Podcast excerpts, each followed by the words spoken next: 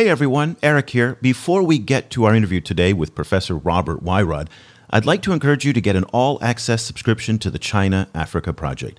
Now, this will give you unlimited access to our exclusive reports, the China Africa Experts Network, and the China Africa Brief, our daily email newsletter. All of this includes insights and information that you just can't find anywhere else.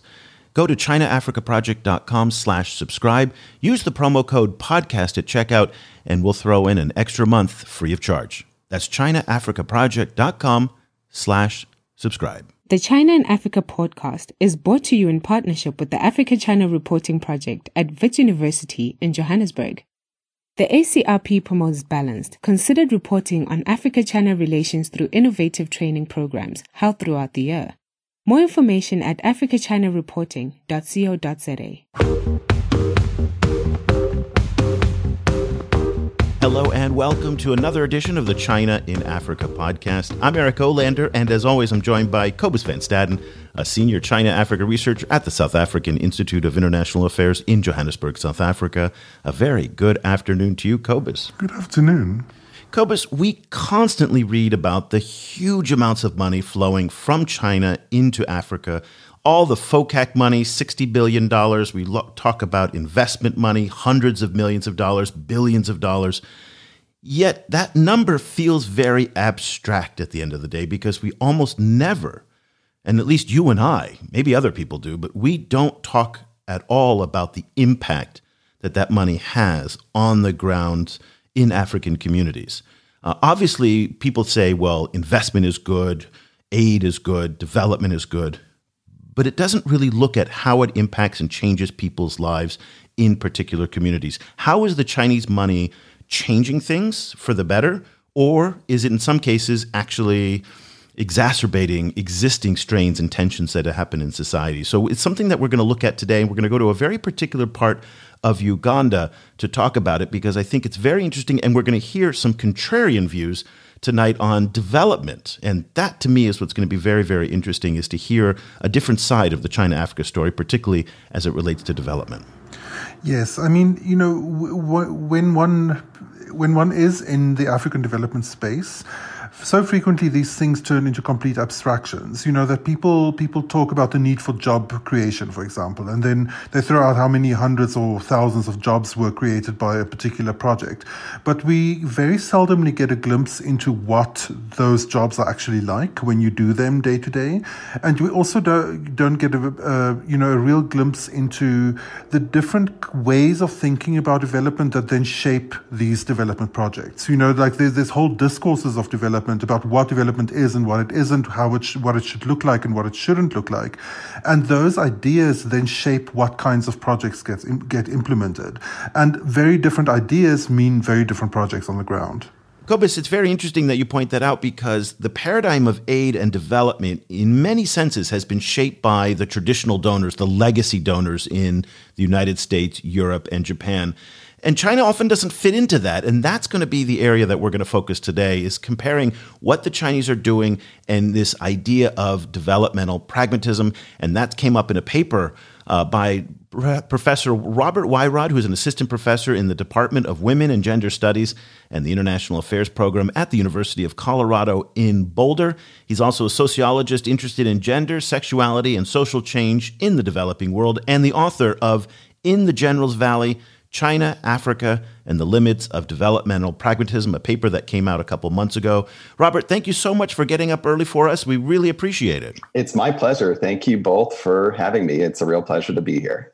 Well, we really enjoyed your paper, and in part because you took a very contrarian view on a number of different issues, which we're going to delve into uh, later in our discussion. But first, I'd like to talk about how you did your research in setting up the village of Kapeeka, which is in Uganda's General Valley, and it's about forty miles or about sixty kilometers from Kampala.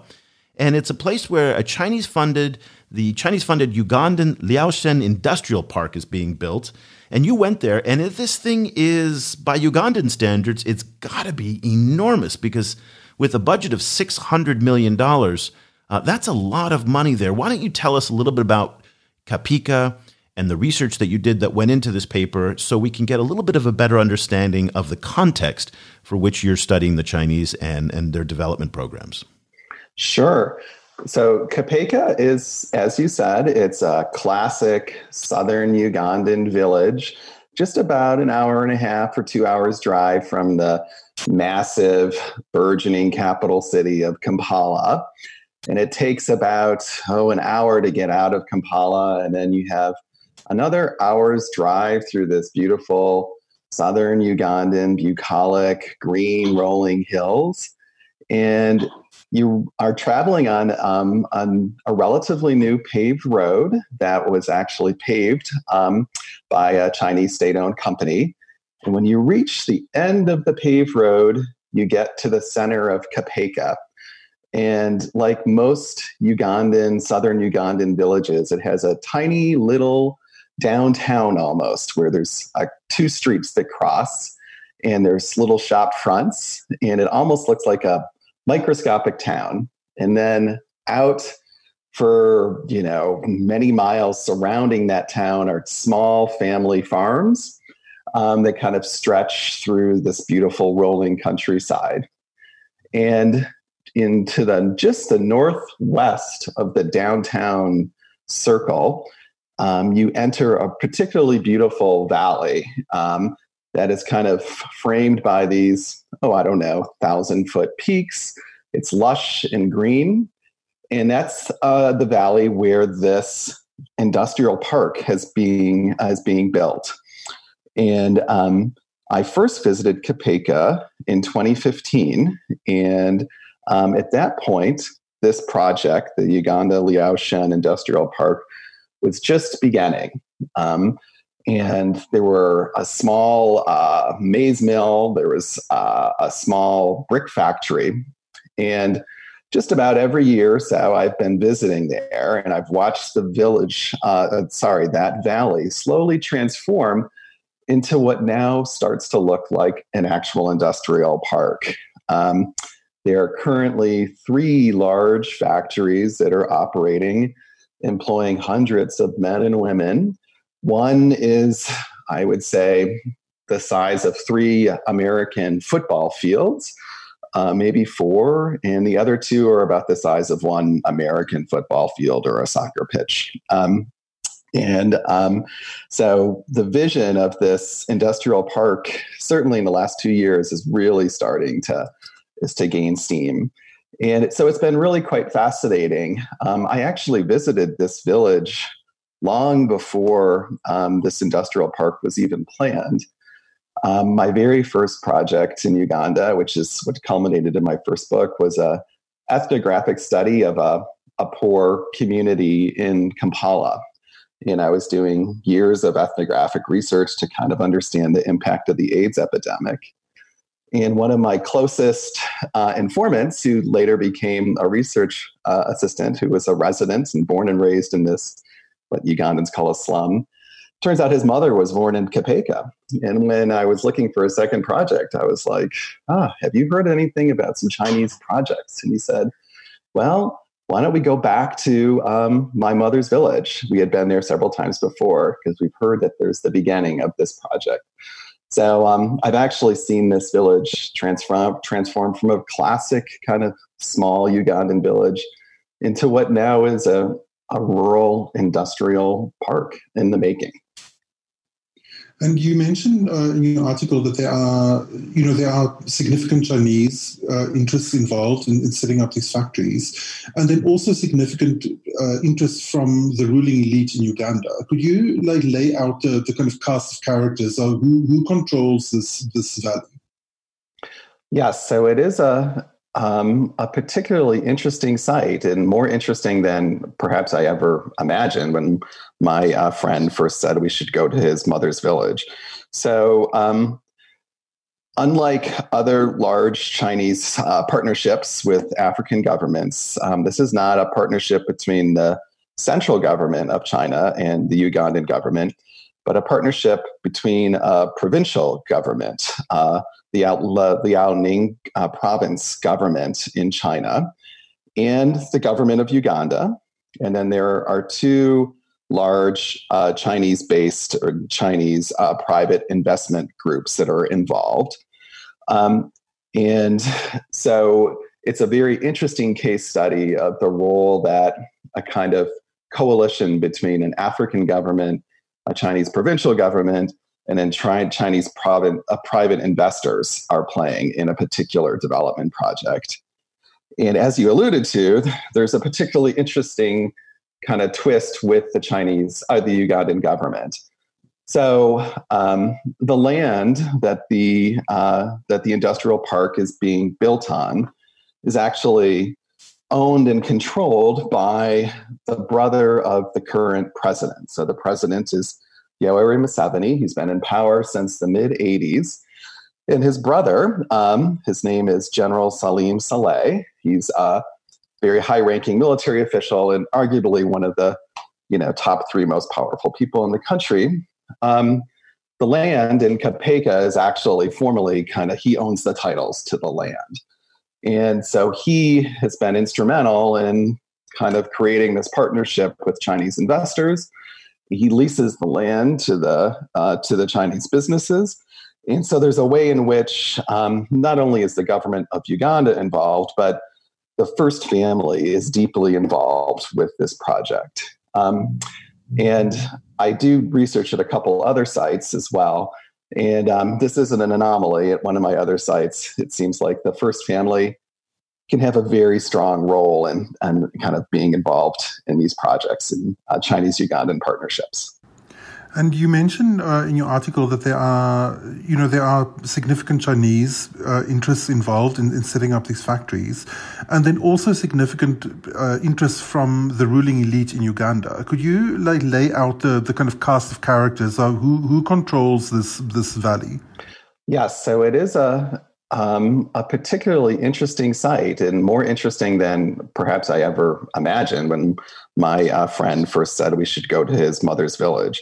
So um, unlike other large Chinese uh, partnerships with African governments, um, this is not a partnership between the central government of China and the Ugandan government, but a partnership between a provincial government, uh, the Liaoning uh, province government in China, and the government of Uganda. And then there are two large uh, Chinese-based or Chinese uh, private investment groups that are involved. Um, and so it's a very interesting case study of the role that a kind of coalition between an African government, a Chinese provincial government, and then Chinese private, uh, private investors are playing in a particular development project. And as you alluded to, there's a particularly interesting kind of twist with the Chinese, uh, the Ugandan government. So um, the land that the uh, that the industrial park is being built on is actually owned and controlled by the brother of the current president. So the president is Yoweri Museveni. He's been in power since the mid-eighties. And his brother, um, his name is General Salim Saleh. He's a uh, very high-ranking military official and arguably one of the, you know, top three most powerful people in the country. Um, the land in Kapeeka is actually formally kind of, he owns the titles to the land. And so he has been instrumental in kind of creating this partnership with Chinese investors. He leases the land to the uh, to the Chinese businesses. And so there's a way in which um, not only is the government of Uganda involved, but the first family is deeply involved with this project. Um, and I do research at a couple other sites as well. And um, this isn't an anomaly. At one of my other sites, it seems like the first family can have a very strong role in, in kind of being involved in these projects and uh, Chinese-Ugandan partnerships. It's interesting because your research project seems to encompass so many of the themes of the China-Africa relationship that go unspoken. The fact that we often talk about the Chinese, and most people, when they think the Chinese, they think of the central government, Xi Jinping, Beijing. And in fact, uh, the fact that Liaoning province is the one that's doing this is indicative of the real growth in provincial engagement. Uh, the, the governor of Zhejiang province, for example, was just doing a tour to of Africa. But the interesting part is that they do still, regardless of whether it's the central or the provincial government, tend to prefer to engage with elites, as in the case of Museveni's brother. I thought that was absolutely uh, fascinating. Now, let's dive into the research, and this is where you start to you start to take some pretty strong opinions, which I'm, I'm also going to be interested to hear what the reaction was to some of these opinions. Uh, let me quote you something that you wrote. You said, your fieldwork in the General's Valley revealed that the China-Uganda project to date have been enmeshed in a wide range of social inequities.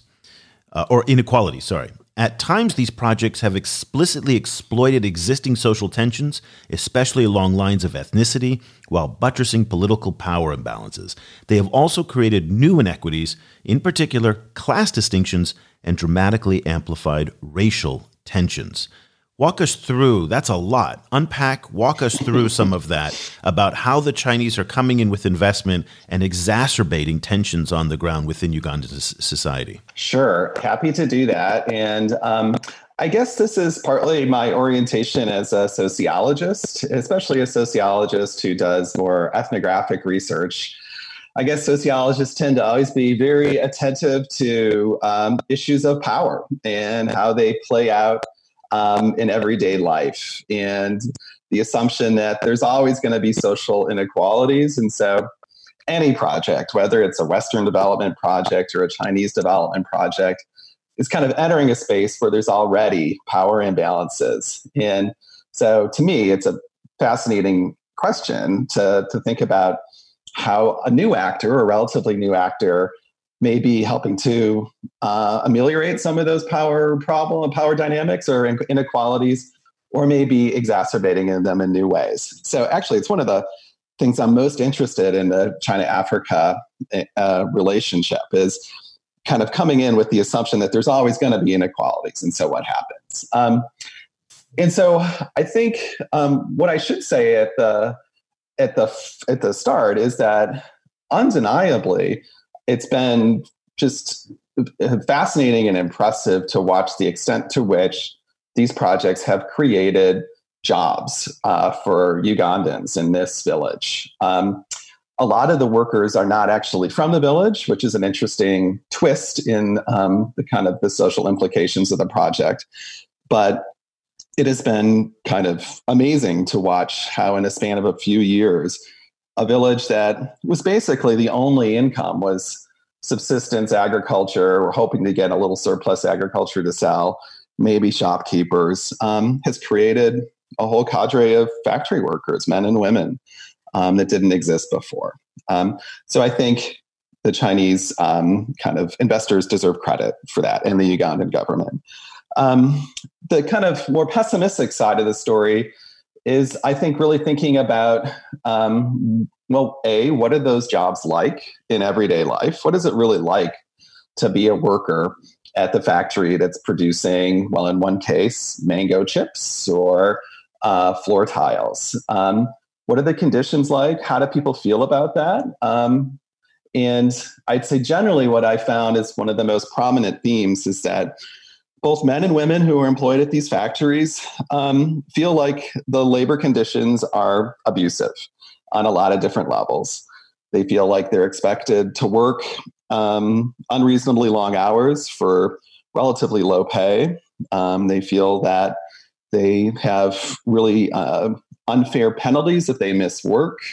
Um, there's a lot of demeaning treatment of workers. Um, that has often kind of racial overtones. Um, and so the overall sense I got from men and women is that, yes, these are jobs that they wouldn't necessarily have otherwise. Some of them traveled from hundreds of miles away to take these jobs, but that um, they are jobs that have a very finite kind of life for them. Um, they can't keep in these jobs for too long because they just get too burned out. And, um, And they see these as kind of temporary forms of employment that don't necessarily lead anywhere, um, and kind of an overall sense of frustration about um, why these jobs can't be better, why the wages can't be better, why the hours can't be shorter. Um, and so I was surprised. Um, you know, I'm pretty familiar with the Ugandan context. I've been doing research there since two thousand three. And so, you know, this Um, the extent to which decent paid work is so rare across the country. Um, you know, there really is entrenched poverty, especially in rural areas. I thought people would be um, more content with the work, given that it was relatively steady. And so I was surprised to see um, how frustrated and burned out a lot of the workers were. So to me, that was a, a very interesting part of just the labor dynamics. Yeah, it's, it's a very interesting point that, that, that you make. I mean, you what you also point out is that that in the process of, of developing this particular valley, it also then exacerbates kind of distinctions between between southern and northern Ugandans, and then also also uh, Ugandans and Asians. Um, like, how, how do those fault lines manifest? Yeah, so that is uh, a little bit complicated. Let me start by talking about the ethnicity part.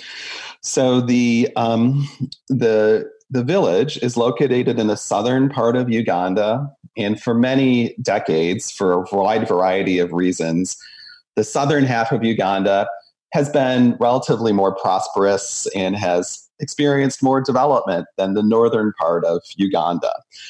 Um, and when um, the projects first began in Kapeeka, um, um, there was kind of an, a, the intention was to try to hire local workers. Um, there were a lot of people who were underemployed, um, but the local folks uh, quickly kind of got frustrated with the labor conditions and began to ask for better wages um, and better treatment. And there was a decision kind of before... Um, before the industrial park really amped up its development to kind of address these labor conditions, not by increasing wages or um, reducing hours, but instead to try to recruit more marginal, kind of more desperate workers from northern Uganda. And so when I first started doing my research there, the shift had already been made to trying to get workers from northern Uganda who could be migrant workers to come and move to Kapeeka and work in the factories. Um, and because the North is more poor, there's kind of an unlimited supply of marginal men and women who are desperate to leave poor northern Uganda. Um, and so that did create a kind of more docile uh, workforce that kind of probably worked for the, for the managers, um, but it really exacerbated these long-standing tensions between southern Ugandans and northern Ugandans. So the southern Ugandans that live in the village find the migrant workers really problematic, that they're coming in, um, that they're easy to exploit, um, and that they've pushed out uh, the southern Ugandans from any of these jobs, and they've kind of made it impossible to negotiate for better jobs. And um, and with kind of more and more migrant workers, um, as you might expect, there's increasingly kind of issues about the quality of life in this village. There's been an increase in crime, including violent crime against women uh, in the last few years. And I found that, you know, the narrative that's a- about this crime is that these migrants from the north who are coming in, who um, are not as kind of disciplined are and are desperate, that they're kind of increasing crime in the area. So there's a sad way in which by exploiting these ethnic divisions, they're, uh, the Chinese managers have actually exacerbated or amplified ethnic divisions among Ugandans. Can I just challenge you a little bit on this, just for the sake of argument and the devil, playing devil's advocate here?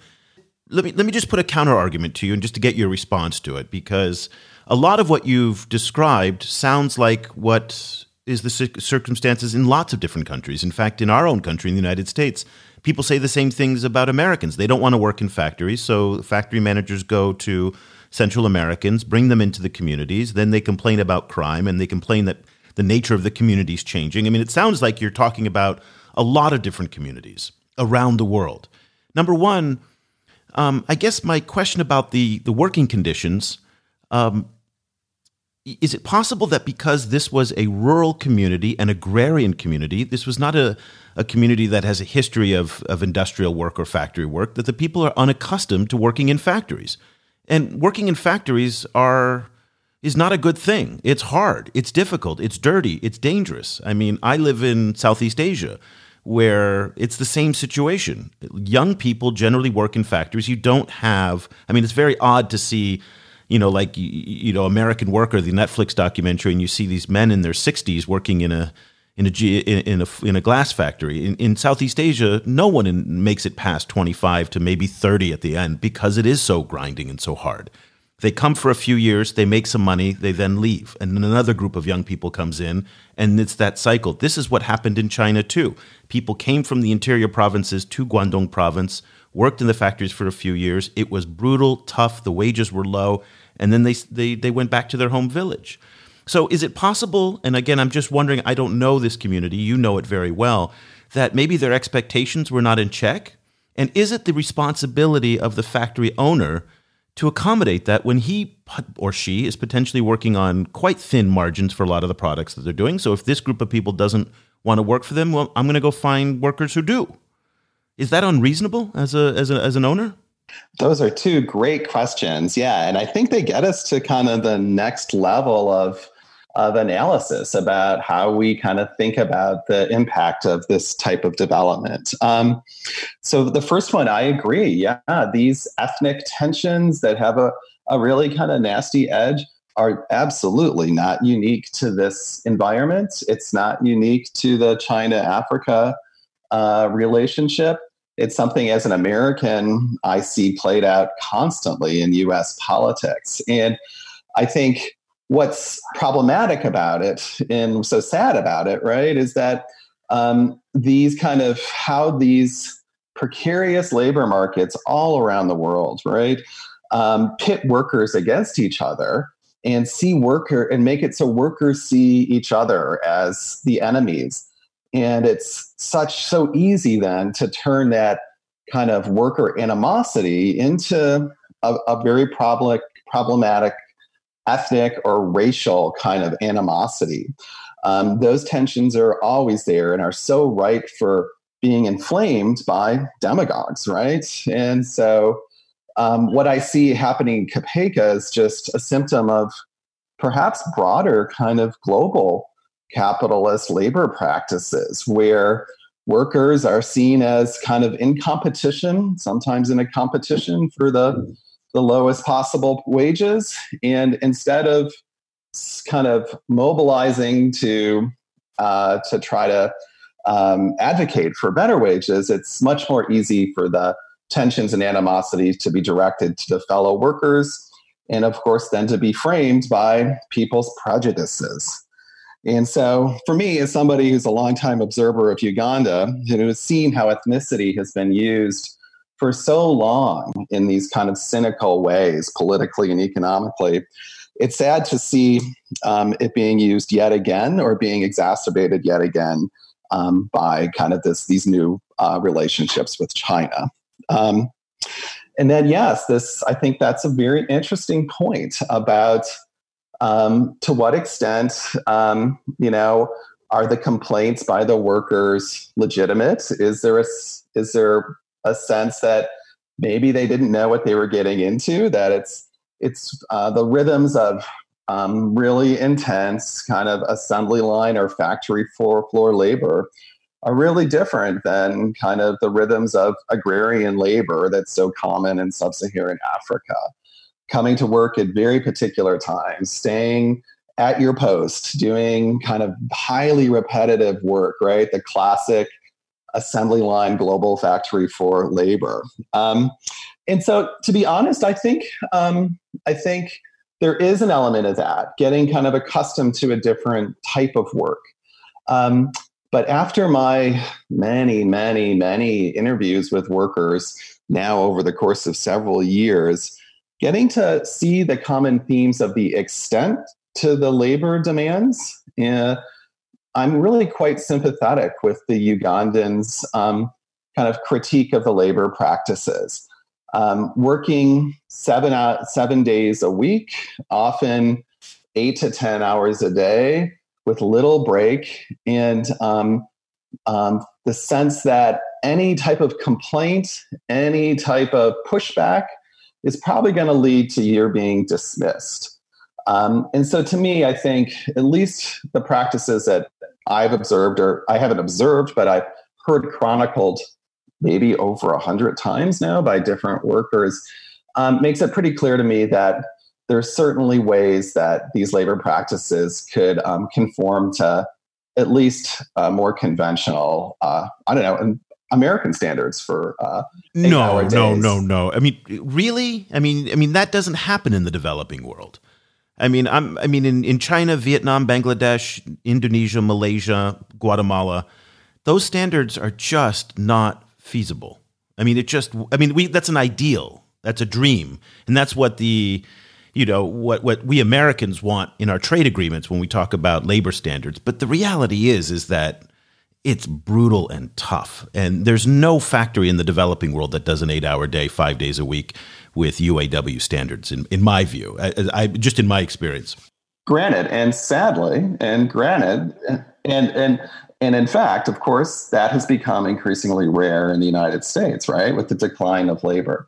But I think the danger, of course, then becomes painting this in, uh, framing this in very kind of binary terms, that it's either an idealized, unattainable kind of nineteen sixties uh, eight-hour day with uh, union wages, or it's uh, you know a seventy-hour uh, week with you know uh, the worst possible wages and no labor protections. And I think, of course, there's a massive spectrum of labor practices in between that. Um, and I think framing it as either or, of course, as we all know, right, is deeply problematic because it. It becomes um, a choice between either an ideal that's unattainable or an actual practice which is deeply problematic that could be amended in many ways. Um, and the other thing I just, I think is important to raise, right? And I think this gets to the bigger issue of what type of development China's involved with in Africa. Um, if the kind of, the benchmark for the Chinese projects, um, in Africa is really um, their economic viability and their ability to make profit. Well, then maybe we have a potentially problematic model for new model for African development. If the factories in Kapeeka can only kind of work economically for the owners and managers, if they're kind of predicated on these kind of problematic labor practices, then are they a net good, especially for the Ugandans? And I think that's kind of the, the perspective that I keep coming back to. What is the, what is the impact for the Ugandans themselves? And how do the Ugandans themselves feel about it? And there's just one other tiny twist that relates to the racial dynamics that I think it's good to underscore, that when you're talking about labor and kind of labor practices in sub-Saharan Africa, there's always this kind of shadow of racist framings of Africans as lazy and unwilling to do hard work. And um, I do think this can easily become part of these dynamics about whether or not Ugandans should push back or be critical of labor practices they see as excessive. Because of the long history of racist kind of colonial framings of Africans as lazy, it becomes quite easy to to um, dismiss Africans' claims of labor abuses as just lack Africans' unwillingness or inability to work hard. Yeah, I mean, that that's a it's, it's a really important point, a very interesting point. Um, you know, I, I guess then it becomes a, a question. Um, you know, you, you make you make the distinction between between idealist. Uh, you know, Western traditional idealist styles of development and, and the Chinese pragmatist approach to development. Um, and, you know, in, on, on the pragmatist side, it then also f- becomes a question to which extent Uganda and or other African countries are willing to or able to, um, you know, compete with places like Southeast Asia, you know, in, in, in the kind of international marketplace of, of cheap labor, um, and whether that cheap, you know, manufacturing based on cheap labor model, which, which you know, is, is pushed by many development experts and, and multilateral institutions around the world, you know, Asian and non-Asian ones, um, whether that makes sense for Africa, and if not, then what else does? Um, you know, like, could, could you get a a, a sense of how of, of to which extent is the, is the, the this local situation that you that you encountered um, in Uganda? To which extent is that is that expandable or applicable to, say, Ethiopia? You know, which is which is really jumping very enthusiastically into this kind of manufacturing model, also on the back of extremely low wages and very tough working conditions, um, and how they compare to places like. Like Bangladesh um, or other kind of which which are now frequently kind of held up in African circles anyway as these kind of champions or like like examples of countries that are that are actually attaining development through this model. Yeah, that's a fantastic question, and it gets at kind of the complexity of of this issue, even just within Africa. Um, yeah, where we see places like Ethiopia that have um, really benefited a lot from a ever-increasing kind of deeper relationship with China and have had some real success stories, it seems, from what I know. Um, and I guess the point I'd like to make around that is, uh, you know, I think the Ugandan case um, is interesting because it it has some of the specificities of the Ugandan case. It has Um, a very powerful president um, who tightly controls kind of economic development in the country. Um, it has its own peculiar histories of inequalities and racial and ethnic tensions. And I guess my fear with the Chinese development model, which in my view is so, um, so focused on economic development almost exclusively, um, is that it becomes a, a real one-size-fit-all to African development. Um, the notion that, you know, if a special economic zone for industrial kind of uh, production worked really well in Ethiopia as a partnership with China, then why don't we just replicate that model everywhere? Um, and I think um, that kind of narrow economic development focus, you know, comes with all of these pitfalls, right? It allows um, it allows powerful players within countries to take advantage of that, and doesn't provide any kind of mechanisms or checks and balances about, well, what if this generic model of economic development isn't is creating these problems because of perhaps the country's context or the regional context? And I feel like kind of thinking about China-Africa relations in this broader frame of development is important just because because of that, that it forces us to kind of think about, you know, what are the impacts of these projects, these partnerships beyond narrow economic uh, develop uh, economic growth goals, kind of economic or business goals, um, and how we can build in mechanisms to address some problems that might emerge with too narrow of an economic focus. So I don't know if that exactly answered your question, but I think it it raises this broader question of what is China doing uh, in Africa as a development actor? Uh, what are the possibilities and what are the problems with the model that's, in my mind, quite distinct from the Western development model? Yeah, it's interesting that you're talking about this idea of, you know, the templating uh, of development. And it brings me back to, to the days that I was living in Kinshasa, and I would meet with, we would go out for drinks with Western aid workers. And these are Western aid workers, you know, they're, you know, white people who, you know, don't speak the language, don't really understand the local culture. And I would say, well, how do you guys implement anything? Well, we've got, you know, this worked in Mali, so we're going to bring it here. This, we did this in Haiti, we're going to bring it here. And it's so interesting that I think countries bring with them what they know. And it's impossible for them to know all the different details of the different countries and cultures. So in the West, it was this idea of, well, this worked in Mali, so therefore we're going to bring it to, to to Congo.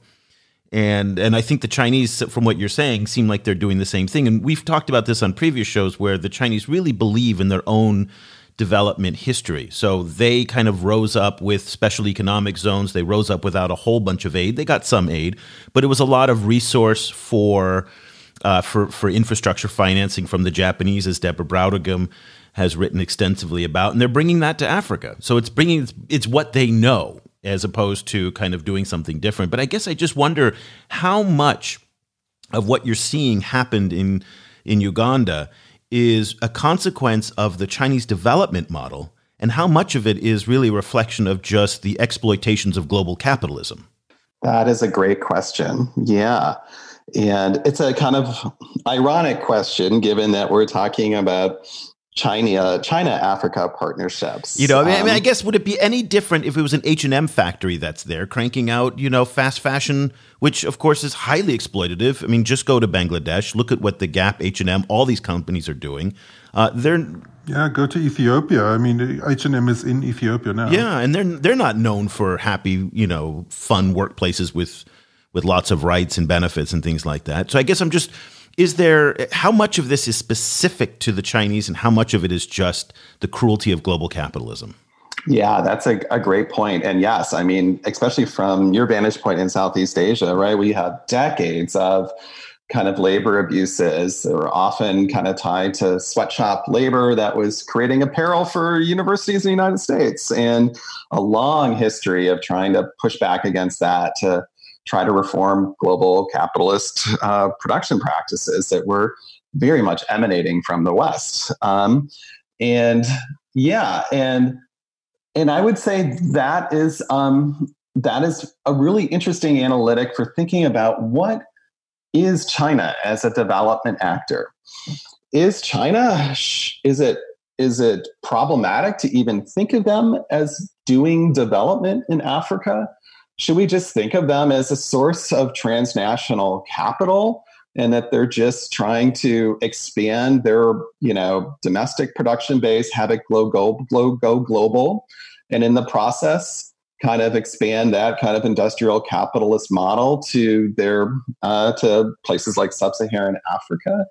Um, and I think it's important to realize that a narrow focus on kind of economic development does have a lot of overlap with, you know, the way in which transnational capitalist production has been happening since the eighties globally, right? So there's a way in which what China's doing in terms of, you know, um, trying to develop a kind of a business-oriented industrial base in, in places like Uganda, shares a lot with kind of the, the transnational spread of global capitalism, and brings with it these very predictable labor problems of exploiting exploiting workers and kind of a, a race to the bottom. Um, but I think if we only saw China that way, um, I think we're really missing um, a whole different component of the China-Africa relationship. And I think um, it's important to think about what China's doing, not just as kind of global capitalist kind of business expansion, but very much framed within this kind of broader kind of rubric of development. Um, certainly the Chinese central government really talks about its partnerships with sub-Saharan African countries as these South-South partnerships that are helping, hopefully, to Africa, Africa to develop in a way that China did. Um, they do provide kind of uh, not just capital, right, but loans with sometimes generous terms, forgiving loans on occasion. Um, there really is a way in which what's happening between China and sub-Saharan African countries is very much explicitly talked about as, as development. And to me, as somebody who's concerned about the impacts of, of these new relationships, that's important, um, because I think if we if we frame this as a debate about how to do development, it brings to the foreground issues other than simply uh, economic growth. It brings to is- it brings to the foreground issues of, you know, of of social inclusion more broadly, how people can, ordinary people can benefit from these new relationships. Um, and it puts, I think, more pressure both on African governments and Chinese players to kind of do more than transnational capitalist growth, to actually do development, to do, to address social inequalities as part of their efforts to uh, improve economic growth. So yeah, so I guess for me, I completely agree. There's much, much overlap um, in the way in which I see China doing their work, their partnerships. Um, there's a lot of overlap with transnational capitalism and the problems that emerge. And um, I think part of the challenge is, is trying to get the conversation more explicit about China as a very powerful development partner um, that wants to kind of gain some status and global recognition for helping poor countries. And that comes with responsibilities to promote not just economic growth, but I think social inclusion and equality as well. The paper is In the General's Valley, China, Africa, and the Limits of Developmental Pragmatism. It's a very, very provocative piece of writing. Uh, we'll have links to it in the show notes. Uh, we didn't even get to, I, you know, there was a, a, Foucault, a Foucauldian discourse, and I wanted to talk about Foucault because I have not talked about Foucault for twenty-five years since I was in college. And but don't be intimidated by the presence of Foucault in the paper, everybody. It is actually a very, very accessible paper. Uh, it's written by Robert Wyrod, who's an assistant professor in the Department of Women and Gender Studies, and uh, also the International Affairs program at the University of Colorado in Boulder. Is, are you guys the Bison or the Buffaloes, right? We're, yep, yep, exactly. Oh, that's the mascot of the team. And uh, he's a sociologist interested in gender, sexuality, and social change in the developing world with an expertise, obviously, on what the Chinese are doing in Uganda. Robert, thank you so much for joining us. We really appreciate it. It was a great discussion. Thank you so much. It was so fun to think through all these uh, issues with you and the wonderful, provocative uh, questions as well. So thank you both so much. Kobus, the thing that kept going through my mind when he was talking about the difficulties that some of the people in Uganda were having with factory life is that a lot of African countries had better be careful what they wish for, because this is exactly what people have been trying to do, which is to bring manufacturing from Asia, from China, over to Africa, to places like Rwanda, Uganda, Kenya. They want the manufacturing jobs, but the manufacturing jobs are brutally tough. And I'm just not sure there's going to be an enormous amount of sympathy for African demands on better labor conditions, as ideal as it might be, when in fact here in Southeast Asia and in South Asia, people for decades and to this day are dealing with probably much worse conditions. So, I mean, I'm again, this sounds horrifically cruel on my point of view, but it's just the nature of what global capitalism is today. And the fact that there is no transparency in a lot of African governments, and there's no accountability in African governments for better governance and for better working conditions, I'm not sure that we can really expect to have what he talked about, U S standards of manufacturing labor. I just, those conditions. So I don't know. Be careful what you wish for, because it's really tough. Yeah, especially considering that the U S itself frequently doesn't have those standards anymore, you know. Less and um, less, yeah. And uh, you know, it's it's it's really really complicated question, because on the one hand, you know, if you're in an African context, then if, like if, if you speak to government officials, they're like go go go, like the more job creation the better, the more manufacturing the better. That's essentially, you know, there's almost this kind of tunnel vision about the need to build manufacturing. Um, to, you know, while a lot of development experts actually raise a lot of doubts about whether that manufacturing model is even possible anymore, not only for Africa, but at all, you know, kind of, because a lot of them point out that a, you know, the the the, the logic behind it, right, kind of is that that as as Chinese wages are rising, um, you know, a lot of these Chinese companies that are that are really dependent on low wage manufacturing will then move elsewhere and move towards towards Africa, and a lot of them have also obviously moved to Southeast Asia.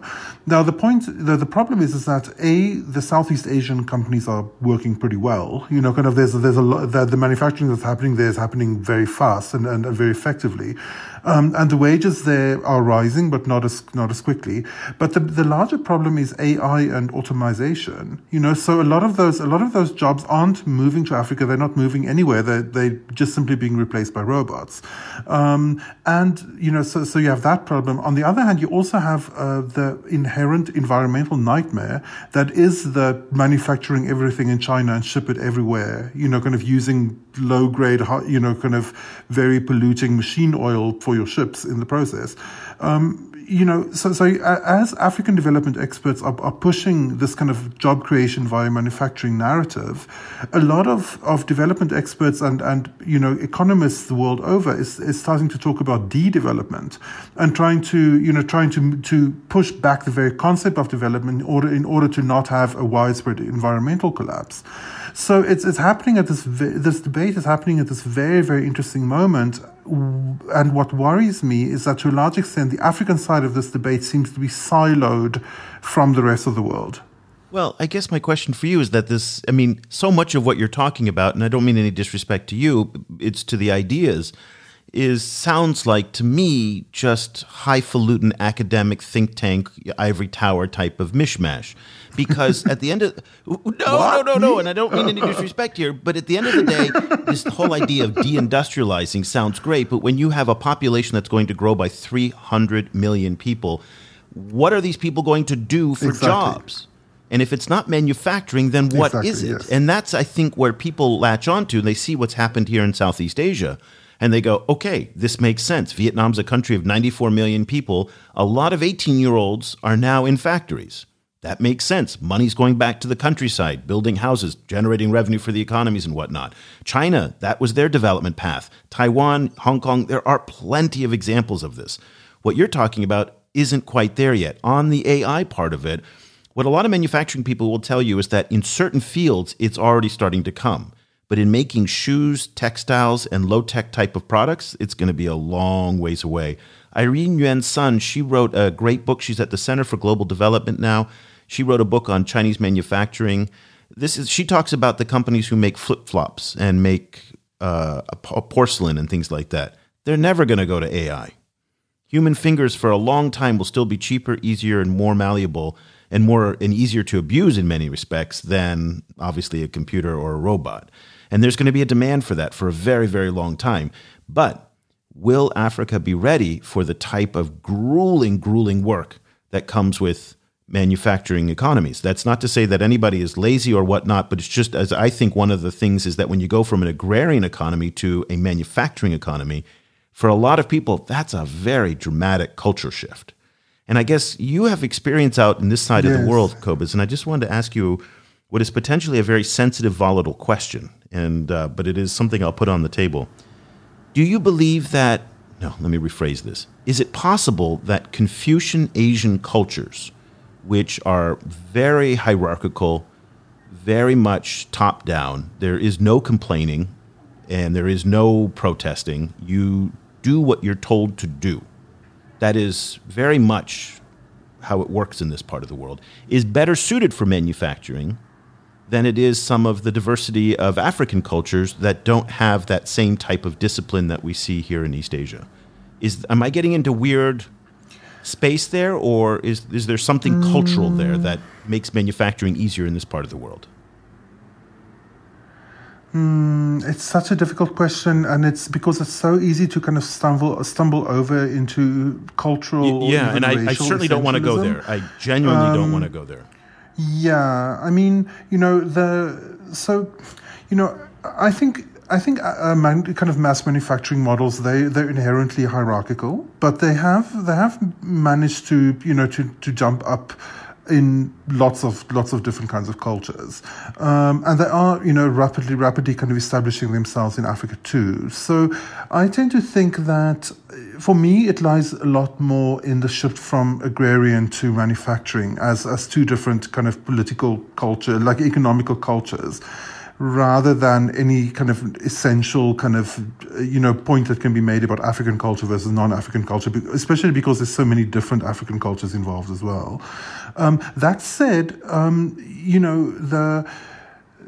Uh, I think, you know, so, so you know, in, in, in discussing the uh, cultural elements do do come in, you know, so for example, like what, one one of the things that that one hears relatively frequently with with um, labor anthropologists who do this kind of work in the China-Africa space is is Chinese uh, overseers or Chinese, um, overseers is a very loaded word, um, you know, Chinese managers, um, complaining, for example, about African uh, African workers insisting to go to church for hours on end over the weekend, for example. That's just something that's not, you know, a cultural thing that's in Africa, that's not in China, that th- and those cultures just haven't de- developed the vocabulary to negotiate a kind of a shared space where, where you know, those rituals can still be practiced and the, the factory runs at the same time.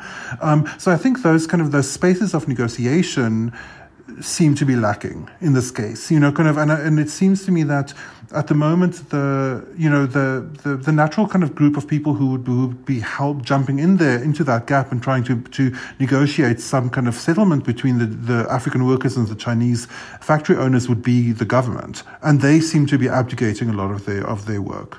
So let me just challenge my own question that I just put forward to you. Obviously, South Africa has a very robust manufacturing sector and has done very well. Um, I was just watching your president today at a summit, and he was talking about two hundred fifty thousand people in the automotive sector. Morocco is also building a very robust automotive uh, manufacturing sector as well. So there are some really great case studies in Africa for manufacturing economies, and I think that would be interesting for us to to kind of look at going forward as well. So okay, that will do it for this edition of the show. Once again, a reminder to everybody, uh, we are doing a daily email newsletter that goes out. It's a subscription service. Uh, it's getting really, really good reviews. It's going out to senior government officials, going out to N G Os. Uh, we've got policymakers, think tank people on it, defense, military folks who are reading it now. Uh, some subscribers, even coming from within the Chinese government, are looking at it. This is the kind of thing that you are, it, you know, it's a digest of the day's top stories. It's heavy, it's thick, it's meant for practitioners in the business. If you rely on China or Africa or China, Africa, and development, this is a thing that you're going to want. And if you're not getting it, you're not reading what other people are reading who are very, very influential. So we're really trying to encourage people to sign up for this. You can subscribe for it. We have student rates available. We also have, uh, you can subscribe monthly or uh, annually. Uh, just go to our website, uh, www.china africa project dot com slash subscribe. Kobus and I are working on that every day. It, a subscription also gives you access to our website as well. Some of the content on the website is free, like this podcast or student exchange, but a lot of it is now behind a paywall. So our newsfeed, the experts network, our analysis that Kobus is editing, all of that is behind the paywall. You get a few pages every month. So if you go there and you're not hitting the paywall, that's just because you haven't hit it enough. But uh, we, you know, it's all part of the subscription of what we're doing. And we really want to invite you to join this community of people who are engaged in China, Africa news, information analysis, networking, all of that together. So Kobus, did I sell that hard enough? Yes. No, it sounds great. Okay. We just, we're really excited about it. We'd love for you to sign up. So uh, so that'll do it for Kobus van Staden. I'm Eric Olander. We'll be back again next week with another edition of the China in Africa podcast. Until then, thank you so much for listening. The discussion continues online. Head over to facebook.com slash China Africa Project to share your thoughts on today's show. The guys are also on Twitter, where you can find Kobus at Stadinsky, or Eric at E. Olander. And be sure to sign up for the weekly China in Africa email newsletter by going to www dot china africa project dot com.